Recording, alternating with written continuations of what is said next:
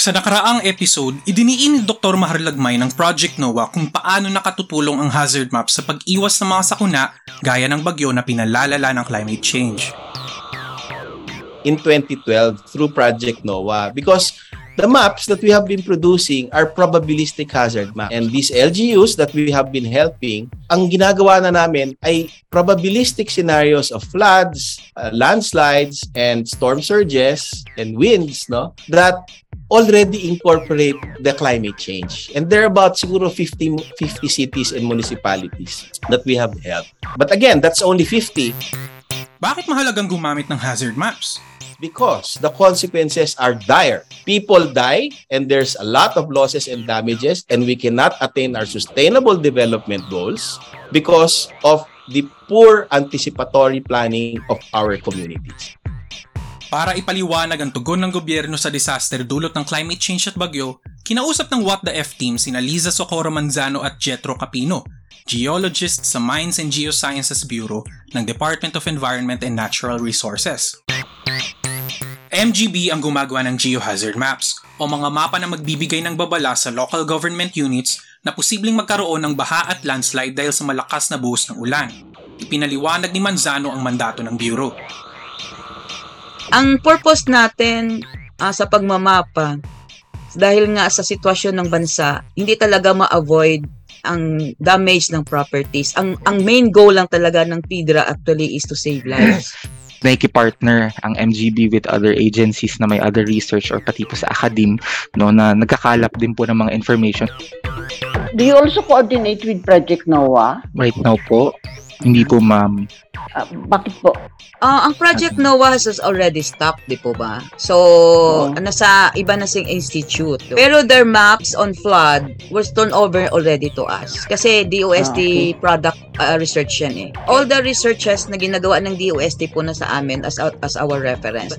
But for for now, I think yung ah, deterministic map namin ay nagagamit din naman po namin. Lisa, what do you mean by deterministic map? O yung tinitingnan nga namin yung hindi siya probabilistic, no? And it is for the worst case scenario. Worst case scenario event like the 100 year flood. Pero ang deterministic, ang laki ng area coverage niya kasi worst case scenario event nga yung tinitignan natin, no? In the time of this climate change period, we really have to consider the worst case scenario event. Pinaliwanag ni Capino ang pagkakaiba ng deterministic map sa probabilistic map. Pero pag sa deterministic po worst amount of rainfall based po dun sa geologic at geomorphologic factors. So ito yung posibleng magkaroon ng flood at landslide. Naka-identify na po siya sa buong Pilipinas. Yung probabilistic ay based siya sa different scenario. Hindi tinitingnan ang worst case. So parang ganitong amount of rainfall for a 25 year return period yung tinatawag pong mga return period ay based lang po yung parang sa intensity ng ulan. May i-recall sila na ganitong amount of rainfall ito lang yung magla-landslide. Ito lang yung magfa-flood Paggamit ng probabilistic maps ang national strategy na pinagtibay ng Climate Change Commission para sa National Climate Change Risk Management Framework. Ito rin ang inirekomenda ng United Nations Office for Disaster Risk Reduction. Kasama ito sa Philippine Development Plan 2017 to 2022. Sabi nga ni Lagmay, In that uh, National Climate Risk Management Framework is specified that probabilistic climate risk assessment is necessary because it considers all possible future scenarios. It provides estimates of risk in terms of numbers of people affected and and value of losses as well as a measure of uncertainty around those estimates. A probabilistic risk model, hindi lang yung hazard ang importante, no?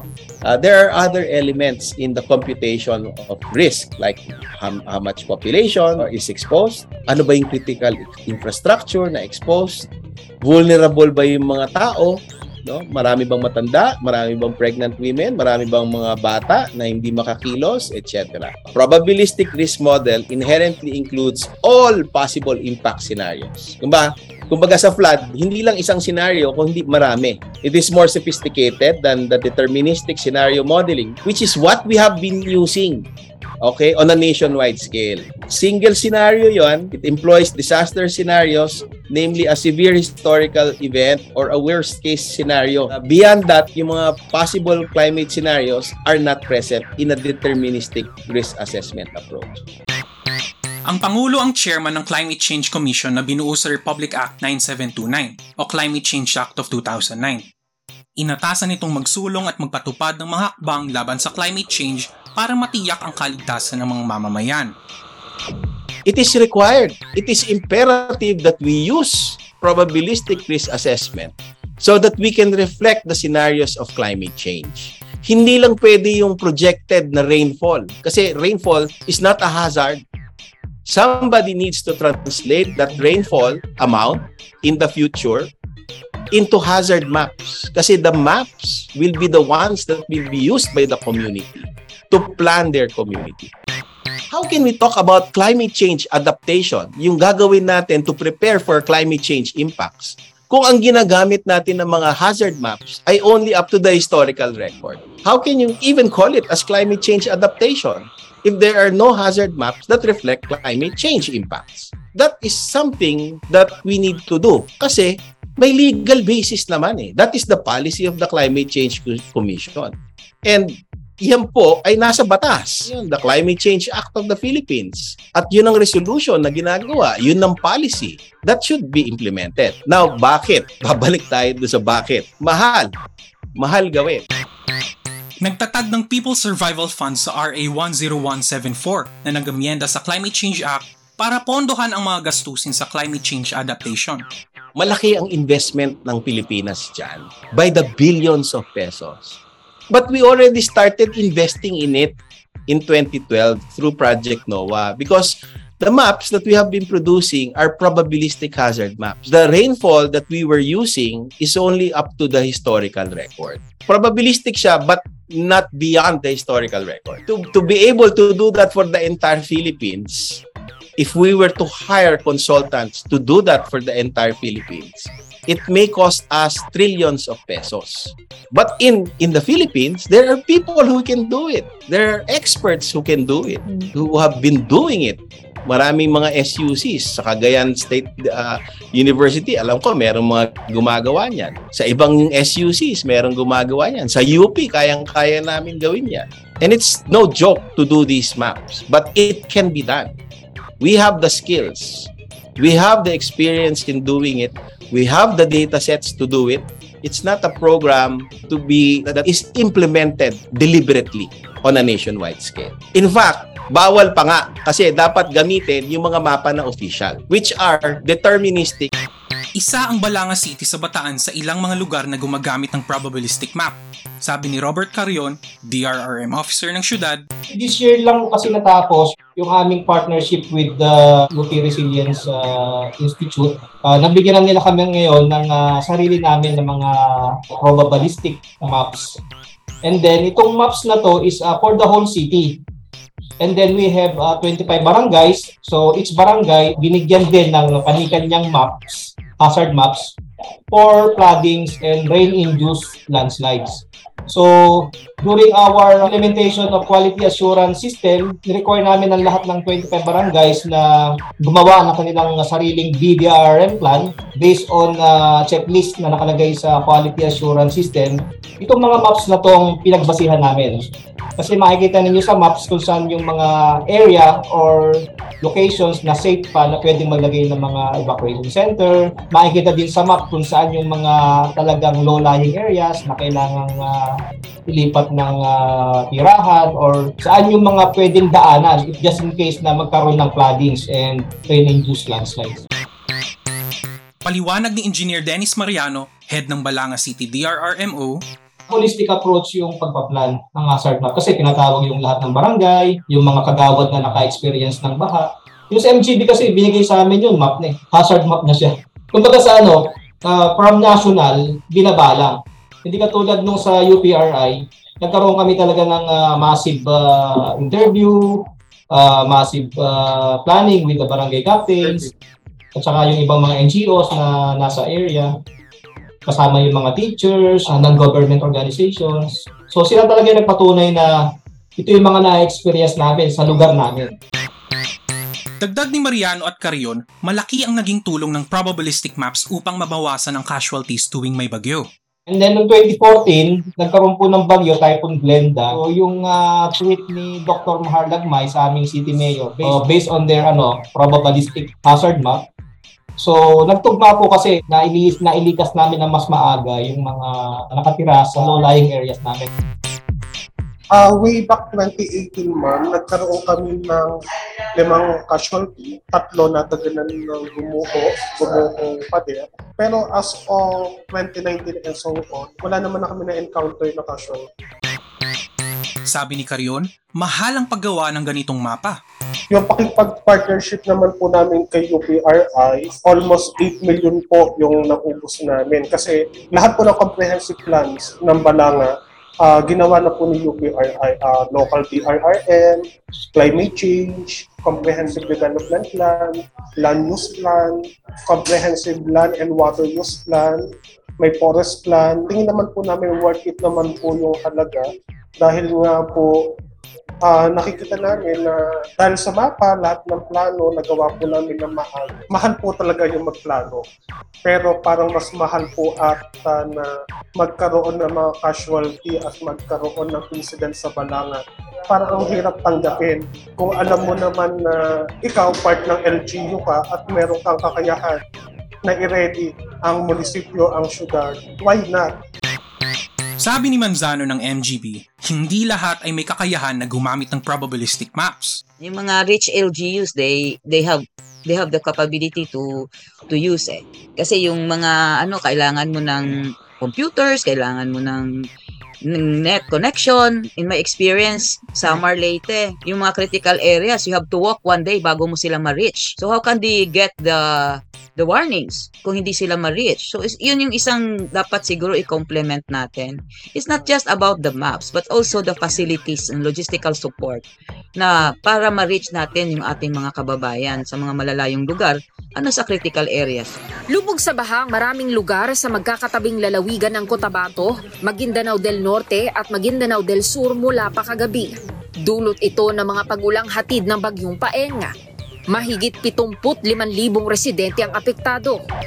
October 26 pa lang nakita namin na uy mukhang uulanin tong western coast nung Soxarjan hanggang ARMM. Pero in-emphasize po namin na yung circulation ni Paeng based din sa advice ng pag-asa, talagang malawakan siya. So kasama po din sila sa listahan ng warning na disseminate po namin. So identified na po kung anong mga barangays yung posibleng bahain at landslide din.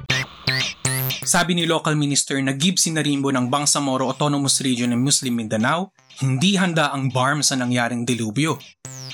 BARM generally do not receive typhoons. The flash flood and the landslide is a new phenomenon uh, in the region, probably uh, part of the climate change that we are now experiencing. As a result of that, our people is not used to preparing for uh, flash floods and landslides. The in in in October 28 um, was heavy and it lasted the whole night. Early in the morning of that day, the water from the mountain ranges in Upi, Datubla, and Datulin Sinsuat rushed down to communities mixed with the landslides. That's where really we we have death. I'm, sure if there are more accurate predictions in terms of rainfall, for instance, and areas where it would probably hit, you can interspace that with a geohazard map. We would have been in a better position to really make more accurate predictions and then prepare for these types of disaster. So I would say if if we would have an accurate way of forecasting uh, in advance and very accurate, the preparations would have been better. Sabi ni Manzano, hindi nagkulang ang MGB at iba pang ahensya na may kinalaman sa disaster preparedness. As early as October 26, the parts of Mindanao na were affected were already in the list that we provided them. And on October 27, all of those areas in Maguindanao na nagkaroon ng mudslide or debris flow at flooding ay nasa listahan din po. So, I think enough time for them to prepare. Yun ang dapat na i-emphasize sa atin mga local government, ano? Na please, if you receive the warning, take note of your geohazard map and vigilant monitoring on the ground.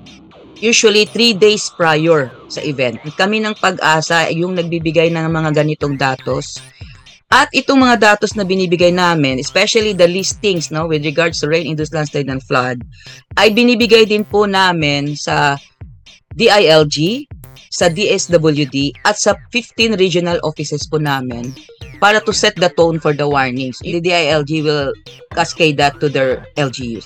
That is why kung makita ninyo, yung mga listings namin na binigay prior to the, the event, no, flood and landslide in some parts of Mindanao and uh, Central Visayas, almost all of those barangays na nakalista ay talagang nabahaan. Dagdag ni Capino, ginagawa namin ng listahan ng barangay na posible pong magkaroon ng flood at landslide ay based po sa forecast na 3 days before. Ang parang protocol po namin sa PIDRA, so yung Pre-Disaster Risk Assessment na group na nga na po namin ng OCD, GILG, Pag-asa at si MGB. So si, Pag- si Pag-asa po kapag nag-notify siya na meron ng namumuong sama ng panahon na uh, kwari nasa labas pa po siya ng part pero nakita nila sa forecast track nila na lalapit siya or magla-landfall, nagko-convene na po kami. If you look at yung history, yung southern part of the Philippines, iba yung movement doon ng wind, no? Wala yan siyang, or very rarely nagkakaroon ng typhoon. But they monsoon. Ang nangyayari ngayon because of this climate change, aside from this strong typhoon, may mga weather systems na na-enhance. Like what happened in Paeng, na-enhance ng typhoon. Ano yung naka-mindset sa tao? Tinitignan nila yung track. The typhoon track na is being emphasized by pag-asa refers to the severe wind impacts the gustiness of the type. But the rain band, the rain band ay outside of the area of uncertainty ng typhoon track. Uh, i-enhance na kasi yung sa south, yung monsoon doon. That is why nakatutok tayo doon sa track pero hindi natin nakikita na doon sa almost whole part of the Philippines ay meron tayong threshold rainfall that could trigger rain-induced landslide and flood. Ang signal number po ay hangin lang, hindi po kasama ang ulan. Yun po, yung kailangan nating ma-reiterate pa uli talaga sa LGUs, no? yung appreciation ng outputs ng Bureau. Siguro ang ano lang din natin, minsan, pag nag-change tayo ng mga officials, no? Siguro, kaya siguro dapat talagang ang gagawin eh, sustain, no? Ang ating IEC. Para kung magbabago man ng mga officials, naiintindihan pa rin at na-appreciate pa rin yung mga geohazard maps. Natapos ng MGB ang geohazard maps para sa buong Pilipinas noong 2014. Mula 2015 hanggang 2017, nagpunta ang MGB sa mga LGU hanggang sa barangay para ituro at ipaliwanag ang paggamit ng kanilang mga mapa sa ilalim ng kanilang information, education, and communication campaign. Ang current phase po namin ngayon, ang audience na po ng IEC namin ay yung main decision makers. So within the uh, city hall or municipal hall. Kasi meron po kaming ibang output na na part ng IEC. Uh, mas technical po. Yung risk exposure na maps naman po. Ano po yung risk exposure maps that Ah, okay. you're mentioning po? Ibang methodology naman po siya. Tinitingnan po namin yung exposure ng built-up areas, exposure ng population, at saka po exposure ng road network doon sa geohazards, which is yung flood and landslide. Naka-quantify po namin yan. Gano'ng karaming tao ang exposed sa very high flood sa exposed sa very high landslide. So kaya po tinuturo namin siya sa LGU, may hands-on po kami para pwede silang gumawa ng sarili nilang risk exposure assessment kasi mas refined po yung data nila.